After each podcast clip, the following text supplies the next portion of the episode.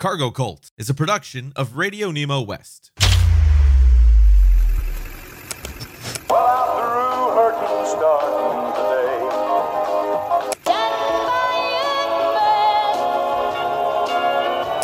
Ah, breaker one, this here's rubber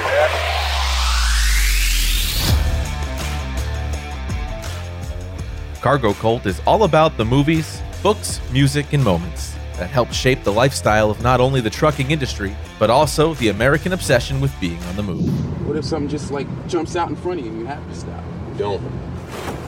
What was that? A Mazda. Hosts Jimmy Mack and Justin Wellborn engage in a wild, free-form discussion with folks from both the transportation and entertainment worlds. I'm talking to whoever's listening out there. It's a show that's all about the journey. So far, we're doing fine. Hadn't got caught. And now your hosts, Jimmy Mack and Justin Wellborn. The last time we uh, met on Cargo Cult, hey, well, welcome back to Cargo Cult, Justin Wellborn. Hey, Jimmy Mack, what's up, man? I'm not going to do the long, slow intro into Felix Blackwell. He is uh, still here with us, and it's great to have you still, still around. Thanks for sticking around. Thank you guys so much for having me. It's a lot of fun. Yeah. So we were talking about the end of Roger Corman's dream, the idea that he would always kind of be able to make these exploitative, quick Right, money making right, right. grabs. Fifteen million, fifteen million dollars for Wild Angels in 1965-66. Outstanding. I mean, I mean, the, the the claim that Corman makes and seems to, you know, really pan out is the fact that he never made a movie that lost money, which isn't necessarily the highest compliment. It just means that you've always made them for less than what you know you eventually made. But so, it it, you do, it does also mean that Martin Scorsese and Francis Ford Coppola and Ron Howard and John Milius and on and on and on get their shot at the title. they had the movie camp. They had the movie camp, Right. and that made a big difference. Um, the films that we were going to talk about last time, but Felix's story was just too amazing not to kind of dig into. It's a great story, by the way. Congratulations on all your success. Thank you. And guys, if you get a chance, you should head head to felixblackwell.com and see all the wonderful books he's written and all the wonderful stories he is telling. felixblackwell.com. Now, let's get back to three movies. We'll start with the one that kind of sets the stage. You can make an argument that Black Christmas and you know uh, a couple of other films in the early 70s last house on the left be kind of and, and the books of stephen king throughout the 70s really br- it's funny that the catchphrase of halloween john carpenter's 1978 classic is what anybody remember what the what the tagline was For halloween 1978's halloween Oh, I oh, it's right on the tip of my totally brain. relates Trying not to Um, reach for my phone here. the night he came home Oh, Yes. that's okay, okay, okay, okay. the night he Which came I also want to make a point that in the movie, Michael Myers has, you know, gone away in 1964, and they make it immediate because it's he escapes on October 30th, 1978.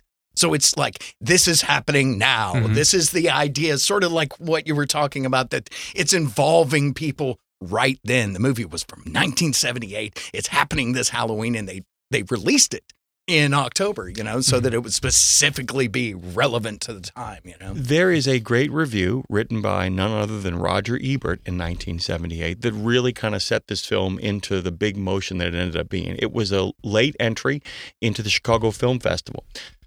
I don't have to get into all the details of the production because it has been ably kind of um, Oh, written ca- about. written about, and there's a great about there's a great documentary on it, a whole bunch of great stuff ab- about this movie. Suffice it to say that John Carpenter got on a plane to go to London because he was following the John Huston rule of filmmaking, which is start making your next movie before the one you've just finished bombs. Um, and by that, you know, Funding he, is easier. he gets on a plane and he's headed off to London and he sees the numbers on Friday and Saturday for Halloween and it's like meh. And Yablans, who the producer was the producer, had released it in a series of middle American markets, Kansas City, St. Louis, those kind of areas, to kind of go to middle America and see how this tale of babysitters on Halloween would play out. Carpenter sees the early numbers and goes, I, I better get the next movie kind of going and rolling here. By the time, and remember, this is before cell phones and email and all this stuff. Carpenter gets off the plane, a bona fide hit. And what had happened was, is that Yoblin saw the money numbers on Sunday and said, "Wait a minute, they're bigger than Saturday and Friday." And then he saw the numbers on Tuesday, which has always been a big movie going day. He goes, "The numbers are bigger." What? So they begin this long march in limited release across the country, and they get to Chicago. And at the Chicago Film Festival, He convinces Roger Ebert to go see his movie than some of the other big ticket names. Ebert goes and he writes a front page of the living section of whatever the newspaper he was working for at the time, runs a big article on this. You should read that review if you ever get a chance. And he talks about the audience when Michael Myers at the end of the film sits up Mhm. and turns his head and looks. He said the collective gasp in the audience that, and we've talked about that Right, sound, not a right, right. scream, not a yell, but the but the Yeah, yeah, yeah, yeah. you know that that Yeah. and, and it's funny because if you watch that sequence too, we talked about this with Carpenter's movies, we talked about Prince of Darkness Mhm. before. The sit up is clean. There's no music.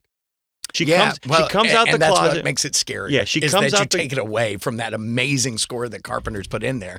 She sticks him in the face with the um the coat hanger. He collapses to the floor. She staggers out. She drops the knife. What what was she thinking? Mhm. She drops the knife, drop the knife. leans on the door sill, and starts to openly weep. No music. Right. Mhm. Yeah. And then he just glides up and looks over and the dum Yep. Yep. dum In the heartbeat. dum Yeah. ding ding ding ding ding ding. That that amazing score. This movie Which apparently Carpenter did in like four days. That's what's so crazy about it. And audiences at the time apparently were covering their ears, you know, uh, uh, just totally freaked out by Carpenter's synthesized music, you know, that has such an impact on. I mean, they talk about uh, movie executives watching it without the score and didn't really feel Yeah. that much about the movie. he And was then all of a attacked by sudden- UCLA and USC film students. Really? They thought the film was garbage. He hadn't put the soundtrack in yet. and and then four days of you know putting in your Yeah, absolutely, which is still one of the most identifiable Halloween five four time. And didn't you he have basically like no musical training? His dad apparently was a musician or had taught him how to play the piano and Yeah. things like that, but it was it was total amateur, Mhm. you know. So I mean, he had a synthesizer at home, and you know, he just Yeah. he didn't have any money to Keeping the any budget kind of- down. I think he kind of wanted to get away from the the really orchestral stuff of the 1960s Right, right, you right, know, right. film era um, and stripping everything down. Like you mentioned in the last episode, kind of taking horror out of strange and unusual places and bringing it into the neighborhood, and then also stripping down a lot of the um, the bells and whistles. And he did so in the music too. Um, and I think that I think that th- was it it it was the the Exorcist was 1976. Night, no, it is um no, Exor- that's Omen. Omen is 76. The Exorcist is Friedkin had directed I think it's 72 or 73. It's got to be 72 73 right? because Friedkin does The French Connection and then he does The Exorcist. Uh, we're looking that up right now. 1973. 73 okay And the point i wanted to make is moot but i but yeah he did go on to inspire a, a simplicity in horror genre or horror film um, soundtracks for years to come Fascinating. Um, wow. yeah and so and his music with makes me with feel like with, uh, with Carpenter or The Exorcist. with carpenter Yeah, because The Exorcist is a weird bird too, though. Mhm. Uh, the Exorcist really limits the music in the same way, and then when it does unleash the music, it Yeah, unleashes it. it's a- Dun, a, dun. tidal wave of A- and the of- end of music of the of the yeah, Exorcist, yeah. by the way, is is remember we talked about that that that bizarre concept we have. Things are not good, but there was honor. right. Listen to the end music of the Exorcist. There Mm. really is a sense of things are not good, but there's redemption. I mean, it's a really strange soundtrack. By the way, um, they at least beat it at the end. they beat you it know? at the end. Yeah, it's really kind of a. until Exorcist Part Three. do you realize, by the way, that you can make a case that Lieutenant Kinderman in The Exorcist is actually Columbo? He kind of dresses like it. I mean, William Peter Blatty uh, is the creator of both. I mean, if I remember Right. correctly, he, he's the creator of Columbo. I just have, and the whole thing about just one more question. You remind me of Sal Mineo. I mean, that's. I don't know how we got on The Exorcist. It's Halloween. It's fantastic, but but the idea of that movie, bringing it home, is the beginning of the sense that nowhere is safe. I mean, is that Mhm. there's a sense that nowhere is safe. And you know, I got I talked told this to Justin last time when we talked about Alien.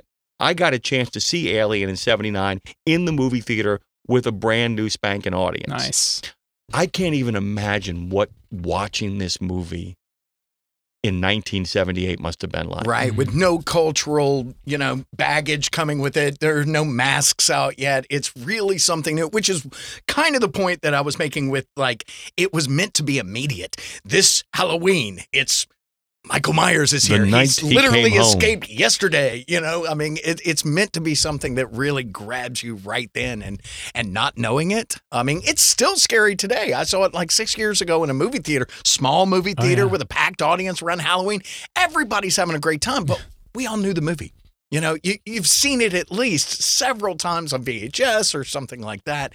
And um, yeah, man, I also think that uh, to give Roger Corman his his kudos, this is a whole breed of independent filmmakers that come out that make Nightmare on Elm Street, Friday the Thirteenth, um, you know, Halloween, all of these. They're dealing with what they've got.